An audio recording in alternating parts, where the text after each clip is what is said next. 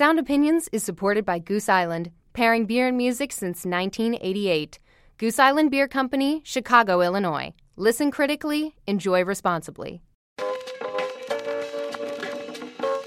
There had been abuse in my family, uh, but it was mostly musical in nature.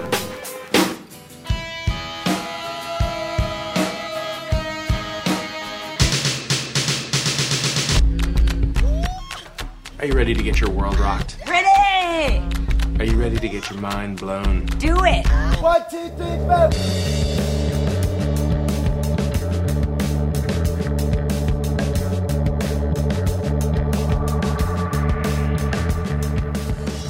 Jimmy Cliff helped bring reggae to the masses. Now, fresh off his Grammy win, he'll be our own personal guide through reggae history. I'm Greg Kot of the Chicago Tribune. And I'm Jim DeRogatis from WBEZ and Columbia College. We'll also review the latest from guitar virtuoso Richard Thompson. And I'll add a track to the Desert Island Jukebox. That's coming up on Sound Opinions. You're listening to Sound Opinions, and now it's time for some music news.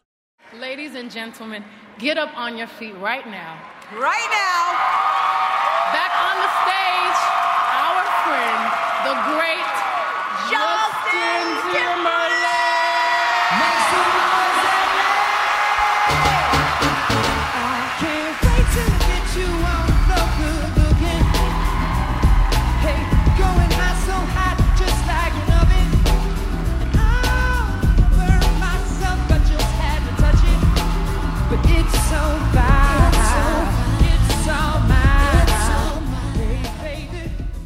That is Justin Timberlake with a recent live performance from the Grammy Awards telecast in Los Angeles, promoting not a song that was nominated for a Grammy Award this year. Justin Timberlake has not done any new music in eight years, but promoting an upcoming record, the 20/20 Experience. Increasingly, the Grammys as a national telecast uh, seen by 28 million viewers the second greatest ratings that the show has had in two decades, have become a promotional vehicle for artists like Justin Timberlake to promote records that they hope will be nominated for next year's Grammy Awards.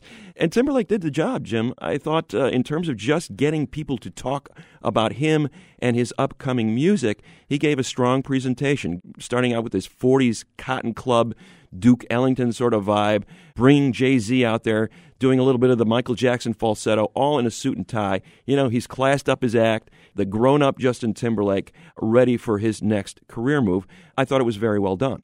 The other artist or, or the other live performance I want to make note of is, is Frank Ocean because we've we've made quite a bit of fuss about Frank Ocean on this show over the last year, and uh, so did the Village Voice. It uh, finished atop the critics poll this year, which you're going to talk about in a minute. But I'm thinking about Ocean as this being his first big national stage. And what are we going to do with that moment? Well, he comes out and performs uh, one of the lesser tracks from Channel Orange, uh, Forrest Gump, a song that not many people have heard because, you know, it was one of the nominated singles or one of the nominated records of the year. Instead, Ocean completely does his own thing. It's an introspective song. He clearly can't hear himself or the keyboard that he was playing, so he's a little off key. The whistling's a little wan. None of it really worked, and people were just left scratching their heads. So, this is the big critic's favorite, Frank Ocean, doing his thing up there. A lot of people were left wondering why.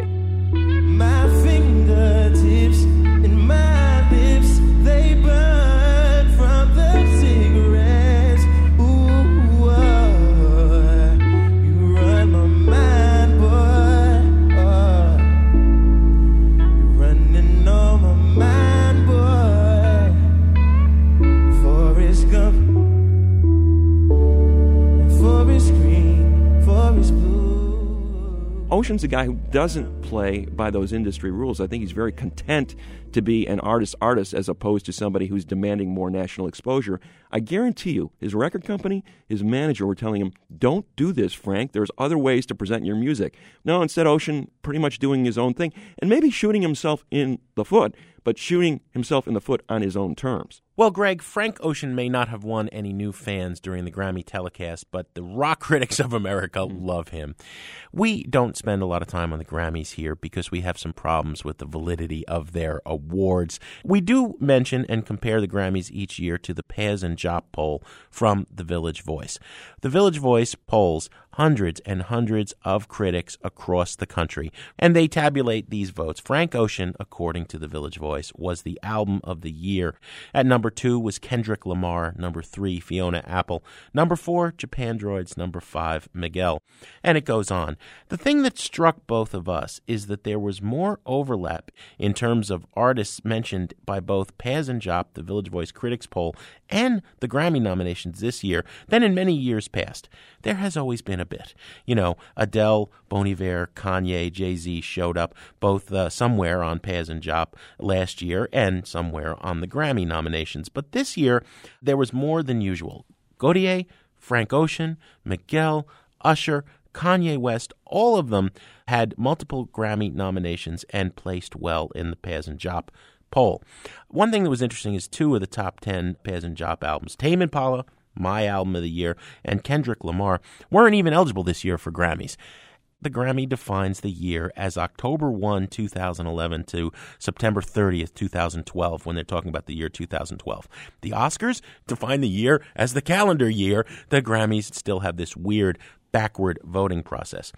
How do people vote for the Grammys? We get besieged with questions about this every year. There are thousands of members of the Recording Industry Association of America. All you have to have done is had some role on a couple of records. The nominees are narrowed down by a panel of experts. The ballots go out, people further narrow down the nominees, and then they vote. Everybody votes for the big four categories record, album, song of the year, and best new artist. And that's how you get big popular artists like Gotye, Mumford and Sons, and Fun winning.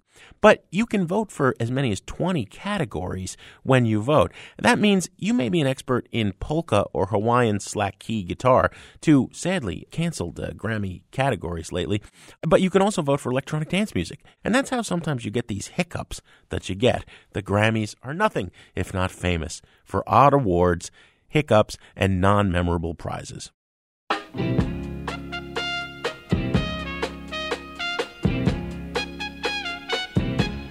Can get it if you really want. You can get it if you really want. You can get it if you really want, but you must try. Try and try. Try and try. You'll succeed at last. You're listening to Sound Opinions. I'm Greg Kot here with Jim DeRogatis, and that's a bit of the track You Can Get It If You Really Want by our guest this week, reggae legend Jimmy Cliff. Now, if you know reggae, then you know the name. Jimmy Cliff never achieved the level of famous countryman Bob Marley did, but hits like You Can Get It If You Really Want, The Harder They Come, Vietnam, I mean, those are reggae classics that helped popularize the genre internationally in the 1960s and 70s. Four decades later, he's still at it. He's got a new record out called Rebirth that just won the Grammy for Best Reggae Album, and it harkens back to those classic sounds of early in his career. That career kicked off when the teenage Jimmy started working with up and coming Kingston producer Leslie Kong in the early 60s. So when Jimmy joined us at the Jim and Kay Mabie studio recently, I asked Jimmy Cliff what it felt like to link up with Kong all those years ago. Well, it was a great feeling because I have had, prior to that, many disappointments with other producers. They all turned me down. so uh, we had a great relationship from that time on. Mm-hmm. I'd read somewhere that you were thinking about an acting career as well. The acting was the actual ambition for True. going to Kingston. Is that true? Yes, because I used to do acting in school. That was what I really, really enjoyed. The fact that, you know, I could be other than myself, you know, become someone else. And the singing came after. When I first discovered my voice was I was in a, a schoolroom one day. I was singing. It was uh, break time, so the classroom was empty. Some girls walked in and said, Where is the radio? And I went, Wow. Oh, that's me singing. And these were girls who would not ordinarily look at me. Uh huh. So, so that's when I said, wow, yeah, I have something here. It's always inspiring for me, uh, Jimmy, to hear that universally throughout time, no matter what musical genre, young boys begin to make music because young girls notice them. That is so true. Uh, but that uh, that attraction, you know, that that uh, male female attraction, is a part of us, huh? Yeah, yeah. and do you remember your first exposure to music? Well, I would have to say it's in the church. Mm. I grew up in the uh, Christian church, and um, I liked the church for that. That was the only thing. The rest of it, I, the rest of it, I kind of got bored. Mm-hmm. Good tunes. The rest of it, yeah. But I also I also heard as a kid you were playing festivals and doing American R and B and soul music. Actually, we didn't have festivals of such in Jamaica. They were mainly concerts mm-hmm. in theaters. So I did that for like three, four years. Yeah, and I was still in my teens. I toured Jamaica extensively. And then after that, I went to the UK. And that was where I started to do festivals. You know, hear what the woman say. Don't tie your donkey down there. You hear what the woman say. Don't tie your donkey down there. Jackass, I walk pray. Make him rain, make him rain. You know, as far as the influences were, I know that like mento music was Yeah. in, in Jamaica at the time. Did that have much influence on you as a young man, and how much of uh, American soul and R and B was filtering into what you were hearing?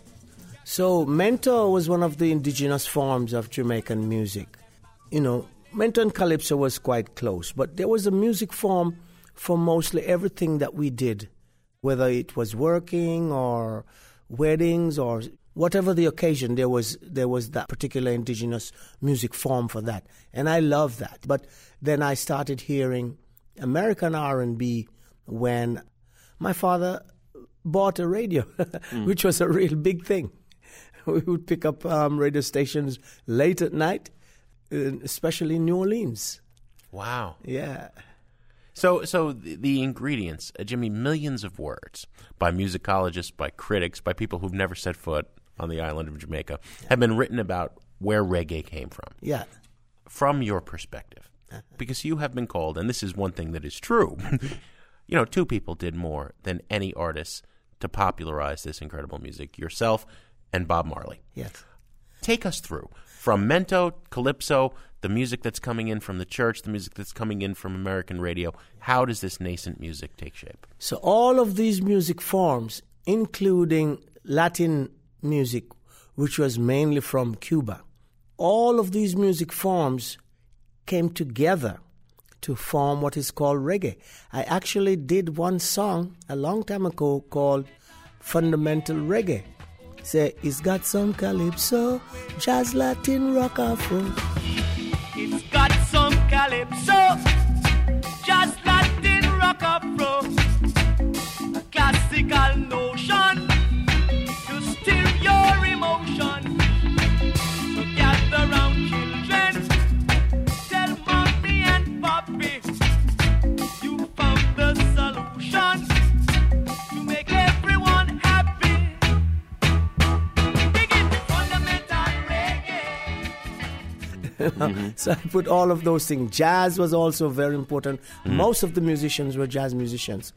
So that's how it came together. And it came together as a result of wanting identity and respect because at that early time, you would only get respect if you perform jazz or some kind of R&B music. And out of that frustration came reggae. Nobody can actually claim that there's this one person. It's a, it's a combination of all of us. And who are we talking about, Jimmy? So, for instance, there was a great jazz guitarist who's still around called Ernest Ranglin who taught Jah Jerry to play guitar. And Jah Jerry was the main person who made that uh, sound. That on the uptick, yeah. Yeah, on the guitar.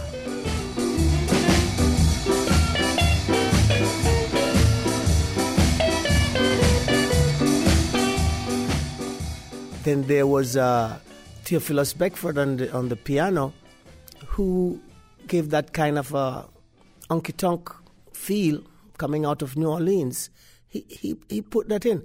But everyone put it in their own way because they wanted to identify it as Jamaican music. Can say, you see, listen to that. That's mm-hmm. me. That's mm-hmm. us. That's how it came. Jimmy, we, we mentioned Leslie Kong, 1962. You're in Kingston. You're 14 years old. Jim is talking about this music sort of in the air, Jamaican independence from the UK at that moment. How much of it was you? How much of it was Leslie Kong in terms of how you sounded on those initial singles that you cut in the recording studio in, in Kingston? Well, Leslie Kong was uh, instrumental in the sense that he had a lot of ideas. You know, do the song like that or put that in it or, or things like that. But the first thing Leslie Kong liked about me was my voice. He allowed me to put that voice out. And you remained intensely loyal to him.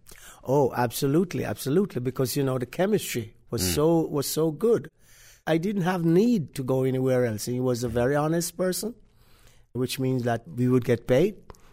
Which was rare, right? On Jamaica, yeah, okay. Exactly. All of that, yeah. Why we we we um we stayed together until he passed away. Which was uh, not until the early 70s. He had a nine year run Yeah. with, with Leslie Kong where you went from basically an unknown to an international star already. Tell us where Chris Blackwell and Island Records comes into this, because I think Blackwell had a role in broadening your international reach outside of Jamaica. Absolutely, that was uh, Chris Blackwell's role of broadening not just my career but the Jamaican music altogether. Leslie Kong was the main producer who produced all of the international hits, but Chris Blackwell was the one who took it to the next level. He had his base in the UK, and then he was able to expand it and spread it out from all there. Make it a true world music. Exactly. Jimmy, you've been asked this question many times. You know, it, it became Marley who became the face around the world associated with reggae. Many people had always said it was going to be you. And with The Harder They Come, the film we'll talk about in a bit, that really was the introduction, but then Marley became the superstar. Were there ever hard feelings about that? I mean, because those people who really love reggae, they know Burning Spear, they know you, Yeah. they know Lee Scratch Perry even and what he did. Uh, was there jealousy? Never was there jealousy between us. Not from my point of view, nor from his point of view. You know, I've often heard him say, well, you know, Jimmy, I do him for do, me I do him for do. So it was always like that. I, do, I did what I had to do, and he did what he had to do. That was what it was. you know, in a way, you and Perry and others are considered still pure artists, and Marley has almost become outside the realm of music or art. You go to American colleges, and he's the frat boy poster on the wall, and mm-hmm. people are getting drunk on beer, and they think they understand the culture and the music because they have the best of Bob Marley. Does that hurt at all to see what what reggae is in some quarters versus what the musical heritage really is? Well, for the fact that I was the one who really took Bob to make his first, record his first music, I feel very proud of that. Mm. But the rest of it is people need to know people like you're talking about, Burning Spear, Desmond Dekker, Yeah. so so many others. You know, so that's not the only one. But um, I don't know. I mean, for me, I'm proud of Bob. That's all I can say. Yeah. You felt like a mentor to him in some ways?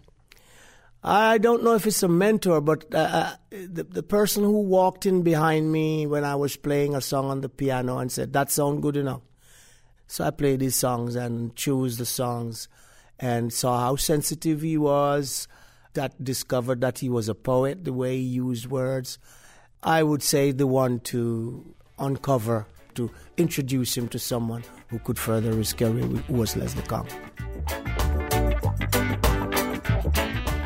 We're going to continue talking reggae with Jimmy Cliff in just a minute here on Sound Opinions from WBEZ Chicago and PRX. And later in the show, we're going to review Richard Thompson's latest album, and Jim's going to drop a quarter in the Desert Island Jukebox.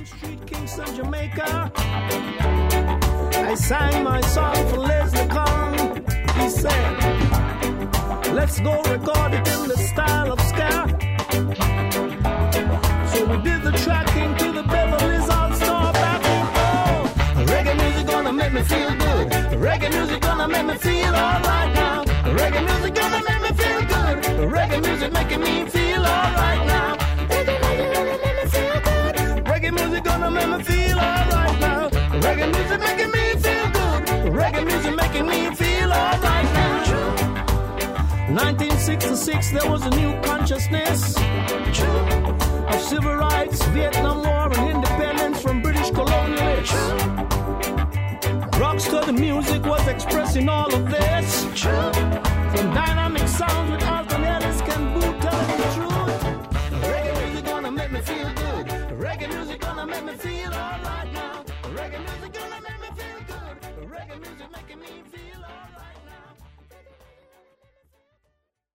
Sound Opinions is supported by Goose Island, the brewers of Next Coast IPA, 312 Urban Wheat Ale, and Bourbon County Stout.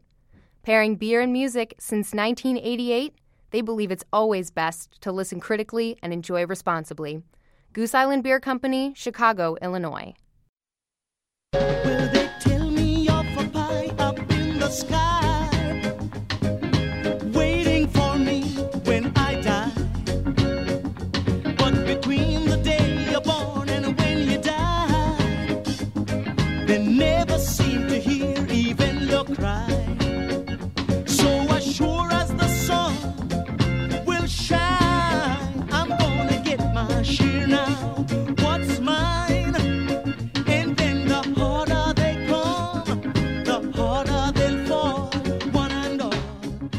You're listening to Sound Opinions. I'm Jim DeRogatis. My partner is Greg Kot, and that is the track The Harder They Come by our guest this week, singer and songwriter Jimmy Cliff. Cliff was an instrumental figure in the development of reggae, and that song, The Harder They Come, has a lot to do with that. In 1972, Jimmy starred in the film of the same name about a Jamaican musician turned gangster, Ivanhoe Martin.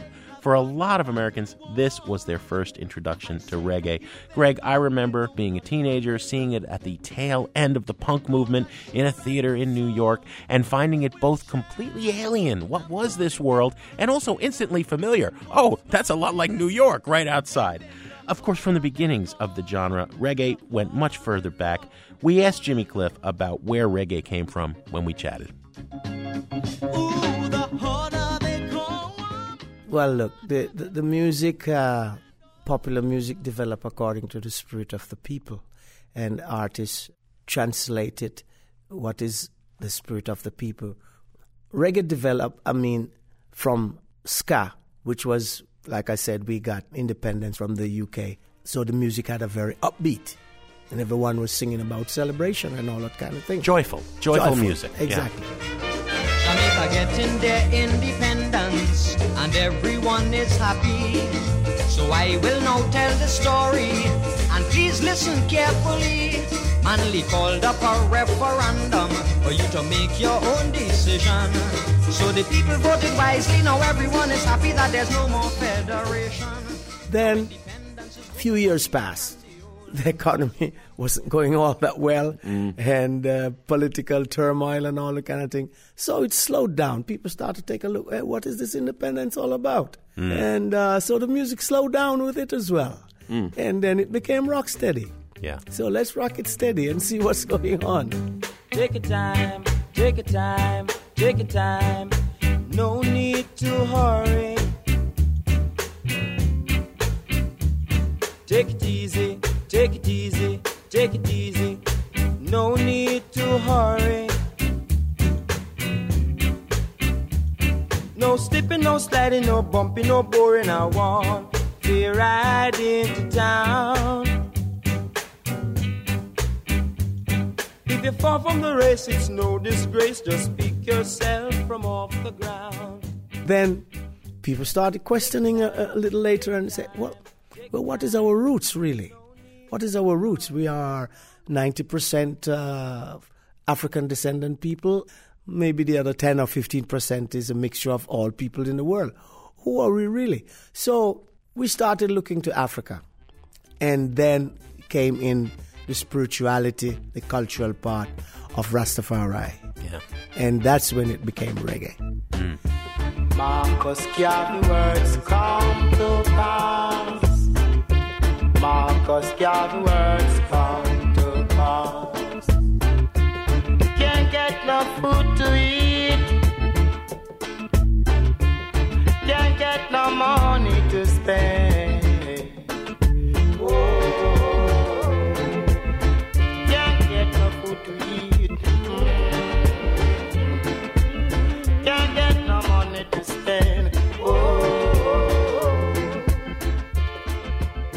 After reggae, we have all the different forms that came rub-a-dub reggae, dancehall, and you know, up to what we have now.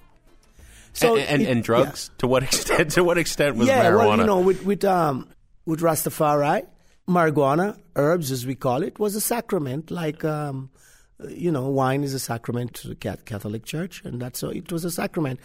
Then, you know, it became more like a social thing after that, Yeah. more than a sacrament. But um, that's how it developed.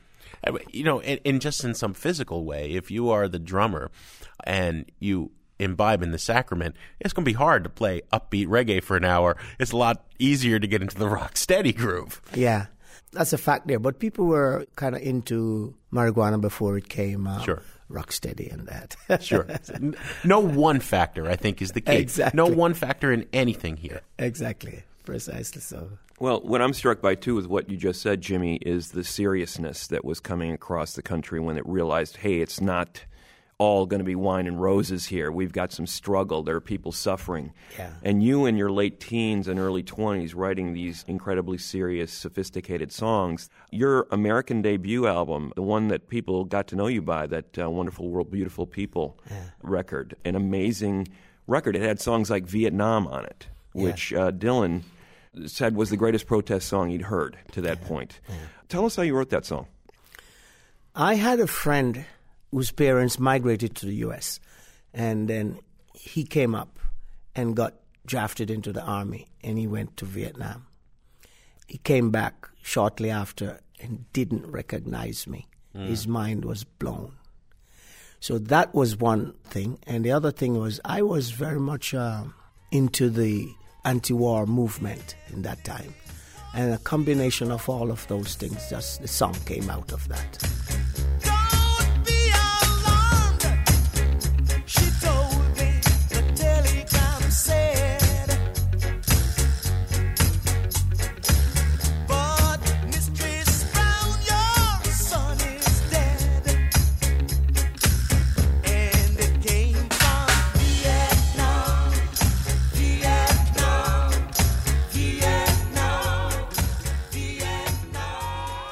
And I think in a song like Many Rivers to Cross uh, from that same album, you epitomized, I think, what you were just talking about the struggle Absolutely. that was ahead for what you saw Ja- as Jamaica going through. Absolutely. So it was personal again, my own struggle, but at the same time, Jamaica and uh, and all the experiences that I was picking up uh, in the UK at that time. hmm Did you keep a journal, or were you writing song lyrics down in a book, or did you just sort of have them in your head all the time? In my head, it was just kept in my head, and like that song, I had that song in my head for a long time.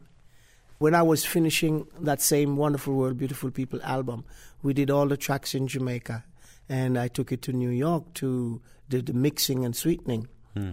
It just flashed across my mind again on my way to the studio that, wow, I might have an opportunity to record this song. So, like in 15 minutes walking to the studio, I finished the song. And then in the studio, hmm. I just played it right down like, and sang it. And that was it. First One- take. First take, one and only take. Wow. See, no wonder, no wonder there was such a kindred eventually between reggae and punk. It's all about the moment, first take, we're done. Yeah.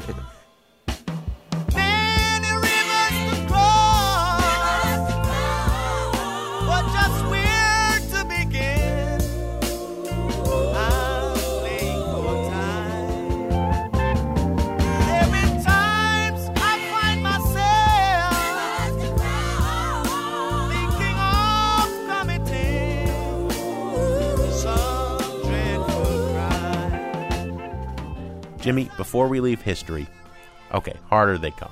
Yes. What's your recollection of the first time somebody says, "Eh, we're going to work on this movie? The first time somebody said that to me was at Dynamic Sounds Studios in Jamaica, and that was Perry Henzell.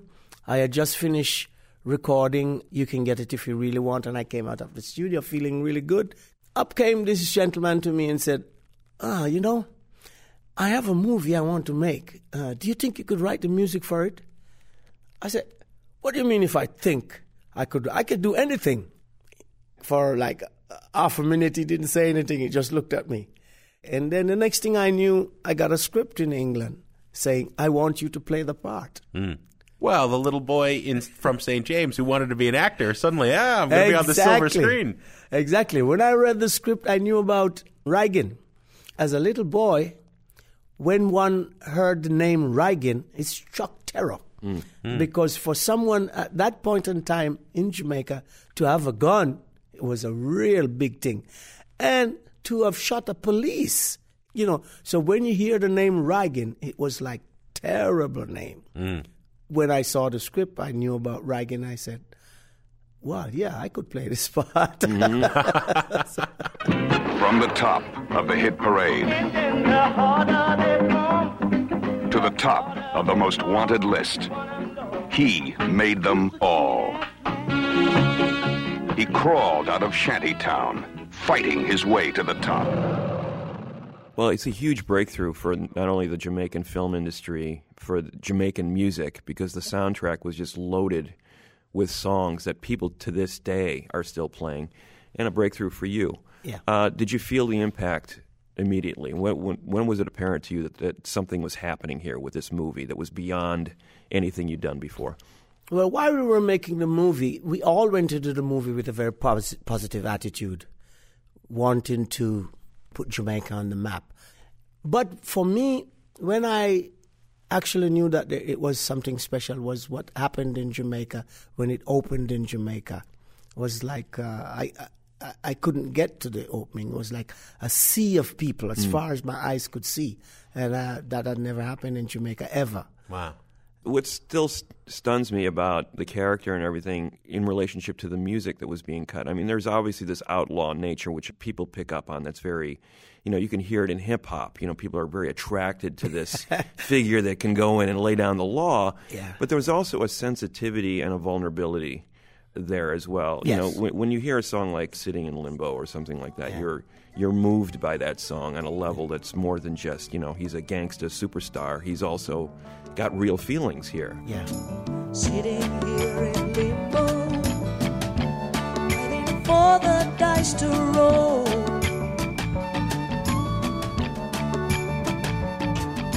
Sitting here in limbo, got some time to search my soul.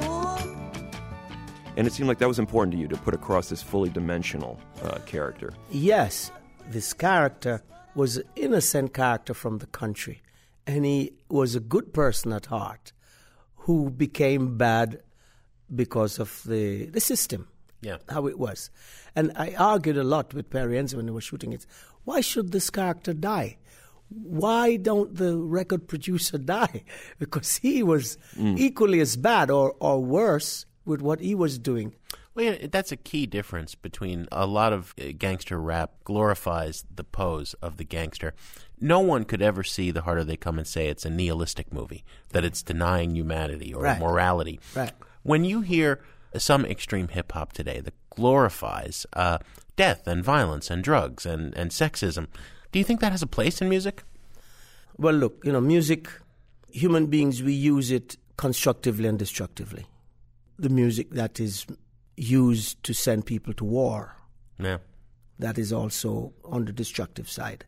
So, as human beings, we have this paradox. Does it have a place?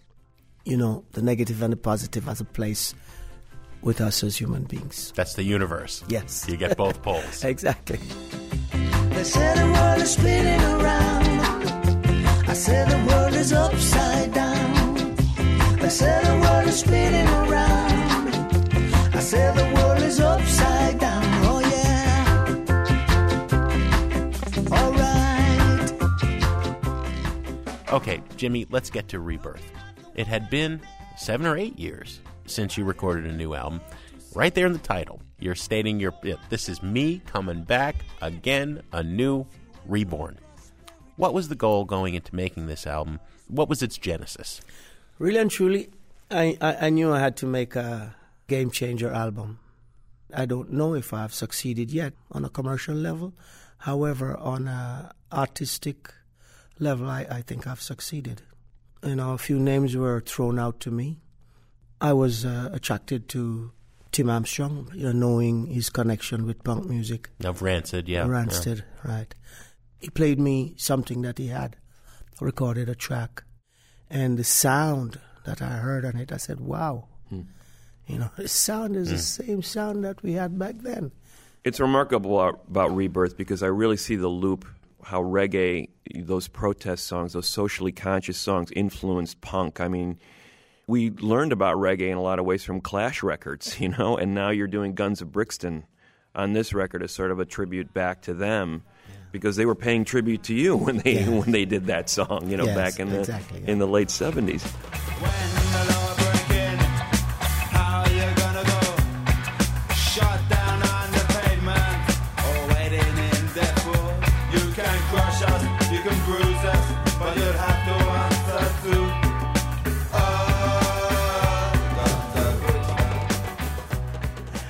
You know, that uh, reggae influenced punk a lot.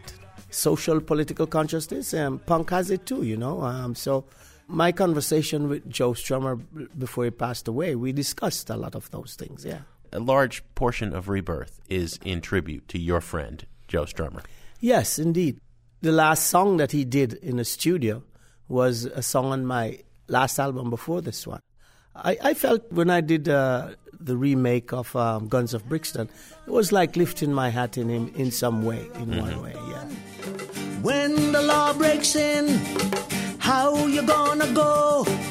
Shut down on the pavement or waiting on death row. You can crush us, you can bruise us, but you'll have to answer to. Oh, guns of Brixton. Now, I've heard some Jamaican musicians, Jimmy, uh, sort of look askance at some of the versions of reggae that they've heard by some of these cross Atlantic partners, as you describe them, the, the punk bands in England and you know some of the West Coast bands. Do they know what they're doing? When you heard the Clash do reggae for the first time, what did you think of it? Again, music. I don't think the way they play country music in, in the UK is the same as they play it in Nashville. You know, the place where it originates, they do it different. But when it goes to another place, they put in their experiences to this sound or to this rhythm that they know. It naturally has to come across different. I, I applaud them all. Well, I, last time I saw you, you were actually performing in um, in Austin, South by Southwest Music Conference back in March, and Springsteen brings Yeah. you out. Yeah. and the crowd, you know, went nuts. And part of it, I think, was Springsteen's audience uh, knows your music so well from Springsteen covering your music. Yeah. You know, and he didn't pull out the most obvious song. He pulled out "Trapped" uh, 20 years ago and Right. turned it into another hit for you. Um, were you surprised that he covered your music and, and that song in particular? I don't know if surprise would be the right word, but um, it was very unexpected. That song was like a B side, produced by then Cat Stevens. And uh, when I heard his version, it was completely different from my version. So yes, so I was I was very surprised at that. You know, As rock critics, Greg, it's worth remarking that is there any other artist in history, maybe only Dylan, whom Garcia, Springsteen, The Clash, and Rancid would cover? Yeah, yeah, exactly. Common ground. What's killing me about this guy, Jim, is they, you know, he talks about writing these cinematic images, these beautiful images in 15 minutes. It takes me weeks and months to come up with a paragraph as nice as some, you know, the cliffs of Dover, Dover, yeah, imagery yeah, yeah, and stuff like this. And now you're talking about Trapped as a B-side. What a remarkable song. You compressed all this beautiful and powerful imagery about your people, I would imagine, you know, Yes. Jamaica. And it came out as a B-side. Like, A toss-up, forgotten. so you didn't think much of it at the time, or it was just like, okay. I well- really liked the song because you know it was one of those songs that I felt, Mm-hmm. uh, I wrote and felt, but uh, well, I didn't think it was like strong enough to be a, a single, Mm-hmm. like a great song. yeah. Wow. Well, it is a great song. Let me just tell you. Thank you. it's a great song.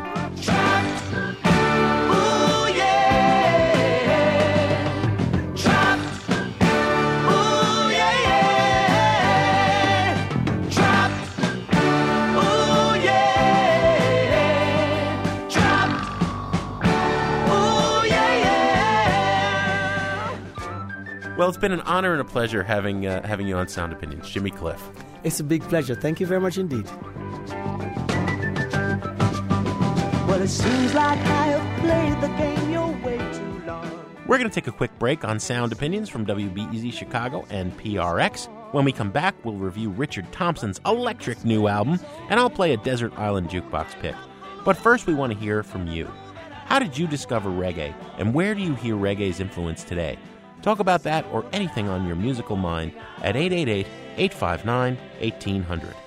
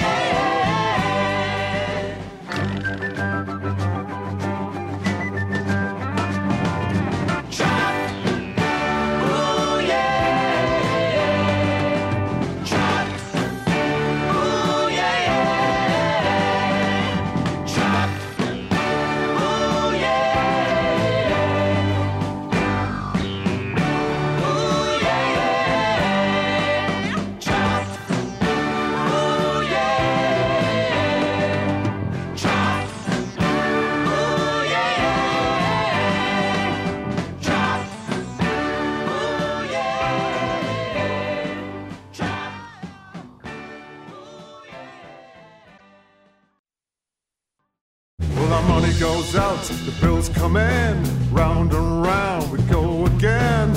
I come close, but I never win. I'm stuck on the treadmill. Another day, I'm punching steel till my arms too numb to feel like a hamster on a wheel. I'm stuck on the treadmill. Welcome back to Sound Opinions. I'm Greg Kot with Jim DeRogatis, and that is Richard Thompson with a song called Stuck on a Treadmill from his new record, Electric. Richard Thompson, guitar prodigy, founding member of the great British folk rock band Fairport Convention in the 60s, a band that also featured Sandy Denny on vocals. Any one of those uh, Richard Thompson Fairport Convention records are a must own. I'm starting with Unhalfbricking and Liege and Lief. Began the solo career in the 70s after leaving Fairport Convention and starts making some recordings with a singer named Linda Peters, later his wife, Linda Thompson. What records those are. If you're not familiar with them, you need to check them out. The 1982 record, Shoot Out the Lights, is an absolute masterpiece also documents the unwinding of their marriage and their eventual divorce. Thompson starts uh, making solo recordings after that. He had a brief flirtation with fame in the in the 90s. He had a great record called Rumor and Sigh, but he never quite broke through on the pop charts. Never got that big pop hit. But I don't think there is a more respected or revered guitarist working today. His songs have been covered by artists ranging from people like Robert Plant and Bonnie Raitt to Bob Mould, REM, Shawn Colvin. Now he's got a new record out called Electric. Here's a track from it called Stony Ground on Sound Opinions.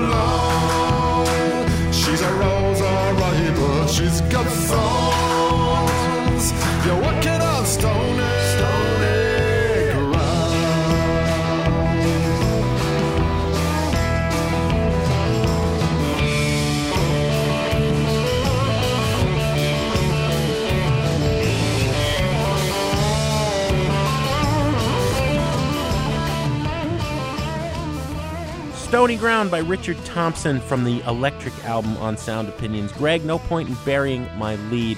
The album is a masterpiece, and you need to buy it. In fact, if you think or you know anybody who loves Mumford and Sons, you need to buy two copies and give them one because this is what folk rock should sound like. It is no exaggeration to say that Richard Thompson is as great a guitarist from British rock history as Jeff Beck, Eric Clapton, or Jimmy Page, although he's not nearly as well known. I would also say that he's as strong a songwriter as Neil Young. And like Neil Young, he has varied his solo output between acoustic albums and tours and electric albums and tours. We were big fans of Dream Attic, his last original album, in 2010, and he recorded that one live on stage to get a sort of in your face immediacy. This is another electric album, as you can tell from the title, although there's acoustic balladry on here too. But he, he wanted that same immediacy in the recording. So he went to Nashville and turned to the old country bad boy, Buddy Miller, and he pared down to a trio. This was just him, a bassist, and a drummer. And as a result, when he cuts loose with some of the solos on this record, he has never been more ferocious and on fire and cathartic.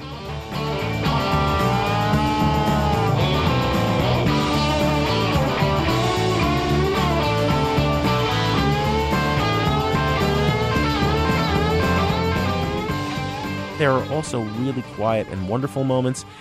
It often sounds as if he is the medieval bard talking about the old English storybook characters walking hither and yon through some tiny village. But I would venture to say, and this is where I'm trying to get you mad somewhere here, he is more immediate in writing about the current events than I think Bruce Springsteen has been in this century. He is talking about class issues. He is talking about being worked to the death. Toward what end? Sally B, they are repossessing her house, right? You know, it, it's set sort of in medieval times and it's the Lord doing it to the serf.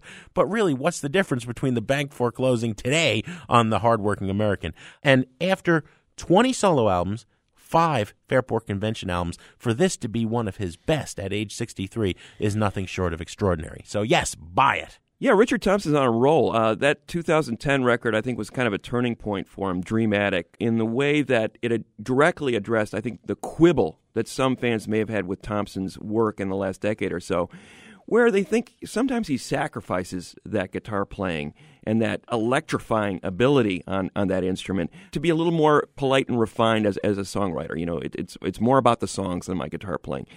Buddy Miller is a very unfussy producer, as you mentioned, and uh, he, he does a lot of recording at his home studio in Nashville. And I think Thompson recording in that environment got the same kind of vibe as he did in that live performance on Dream Attic. Very unfussy, very rough, less studied, and it sounds wonderful. As a guitar player, he, he has no peer right now, as far as I'm concerned. You know, he can sound like John Coltrane one minute, a bagpipe or a sitar the next. He evokes those backward guitar loops on, on the Beatles' Revolver at times. It's an amazing sound that he has. The internal logic of his solos really resemble a jazz musician as much as they do a rock and roller. Songwriting, again, Jim, you do say he addresses the contemporary themes. Uh, you know, I'm not going to compare him to Springsteen. I think Springsteen's pretty good at that too. But Thompson's as good as it gets right now. And I love the last song, Saving the Good Stuff for You. Mm. I think in that song, he's really kind of saying, as we grow older, sometimes we start to figure it out. I've seen trouble from every direction. My old head is peppered with gray.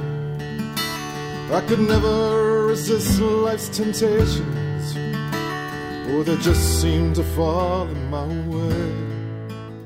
And the idea of this artist, well into his 60s now, still still thriving, and still putting out some of his best work, is testament to that idea. I mean, you can count them, the artists, on one hand who are continuously putting out good work at this late stage in their career. Neil Young might be one, Bob Dylan another, and now Richard Thompson. So this is definitely a buy it record. I tell you, little buddy, this whole island is bewitched.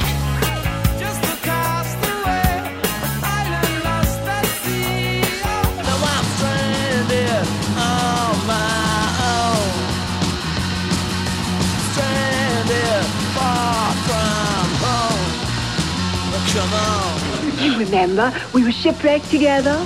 Stranded,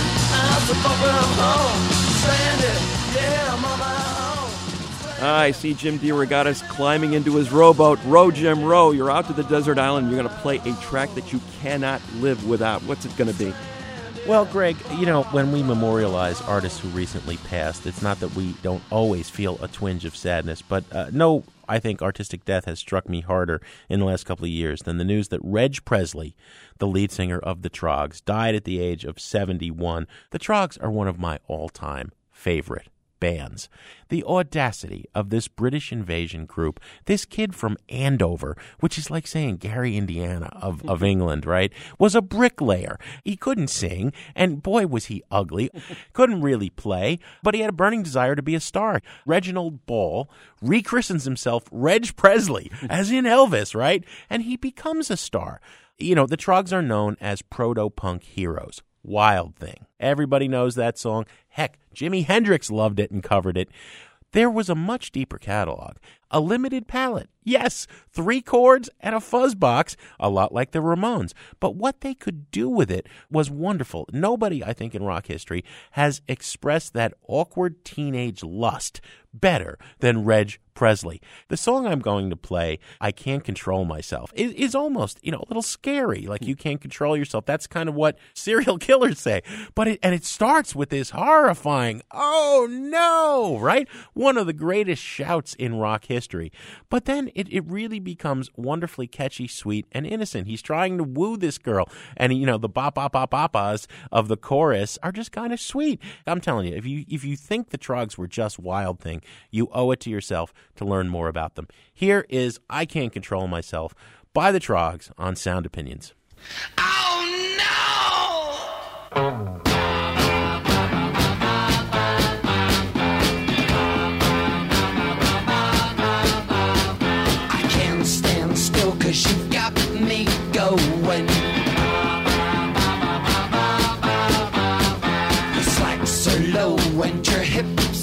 showing. I take you, girl, as you're standing there. Your low cut slacks and your long black hair. Don't want you going round with no one else. Cause when I'm with you, I can't control myself. The fence is down and you got me shaking.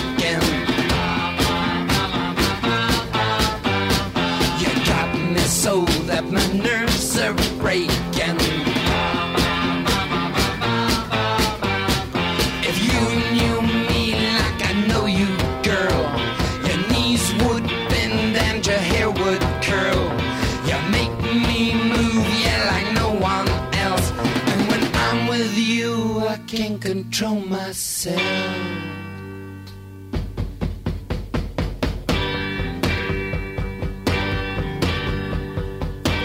I've got this feeling that's inside of me.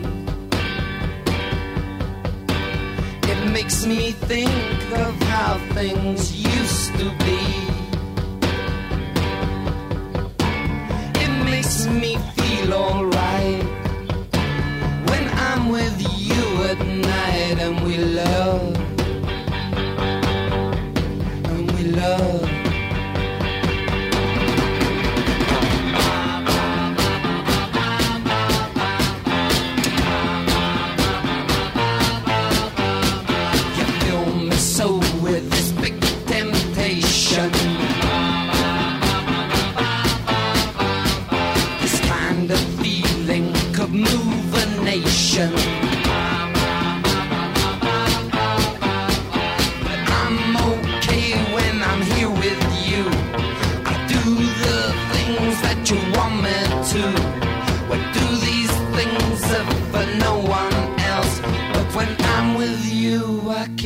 Control myself.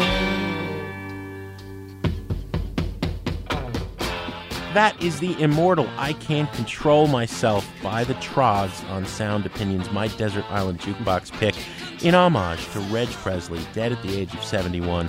Greg, a great singer, and also later in his life, a well known UFOologist in England and master uh, on the crop circle phenomenon. what, do we, what do we have on the show next week? Next week, Jim, we have some under the radar records that you need to hear our buried treasures. Greg, as always, we have some thank yous to say on the way out. Adam Yaffe helped with our recording of Jimmy Cliff. Sound Opinions is produced by Jason Saldanha, Robin Linn, and Annie Minoff. Our intern is Griffin Waterman, and our fearless leader and executive producer, also a big Troggs fan, is Torey Southside Malatia.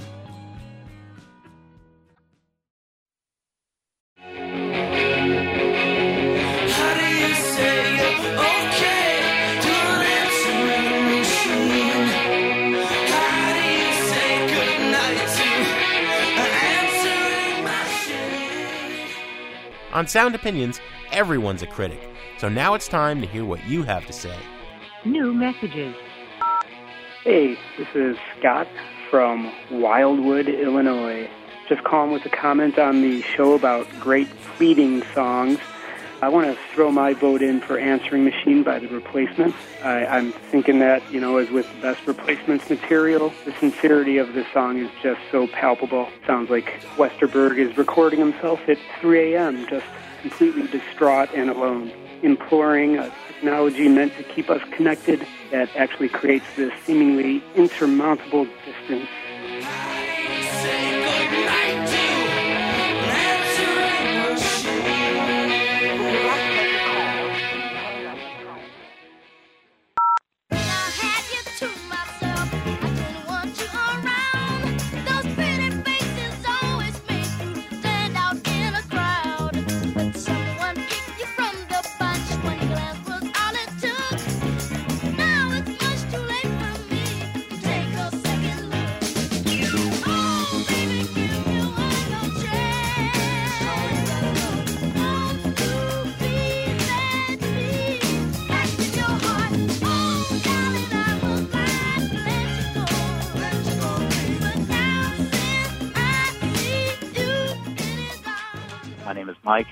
Arlington Heights.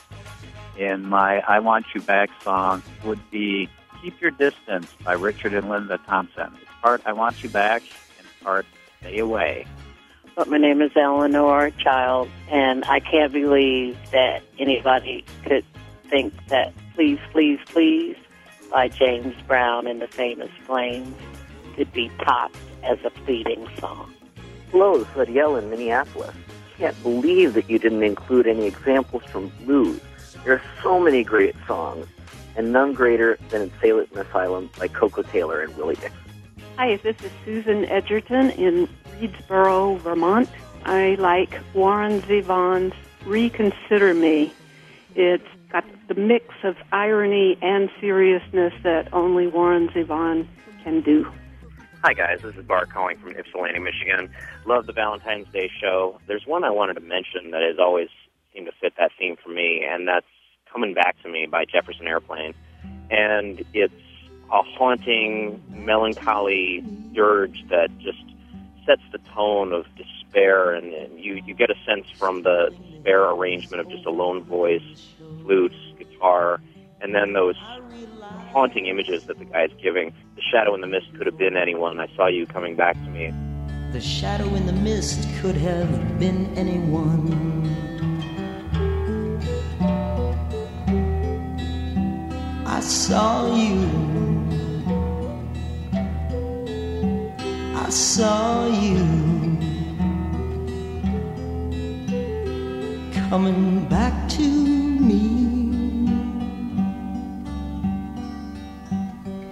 Small things like reasons are put in a jar. Whatever happened to wishes wished on a star? You really don't know if this person is gone or will ever come back or if she's dead or you get the feeling that maybe she'll never come back. But I think that the, the fact that the man continues to see her is just what really makes it stick out for me. It's a very sad song, not one you'd want to play someone you love, but definitely one you'd listen to in the car by yourself. Hey guys, one of the best songs you can use to get a lady back in your life. Uh, Redd Kross's, Blow You Kiss in the Wind off of Teen Babes from Monsanto. It's actually a cover, too. Yeah, it's a longing song. Blow You Kiss. Hope you get it.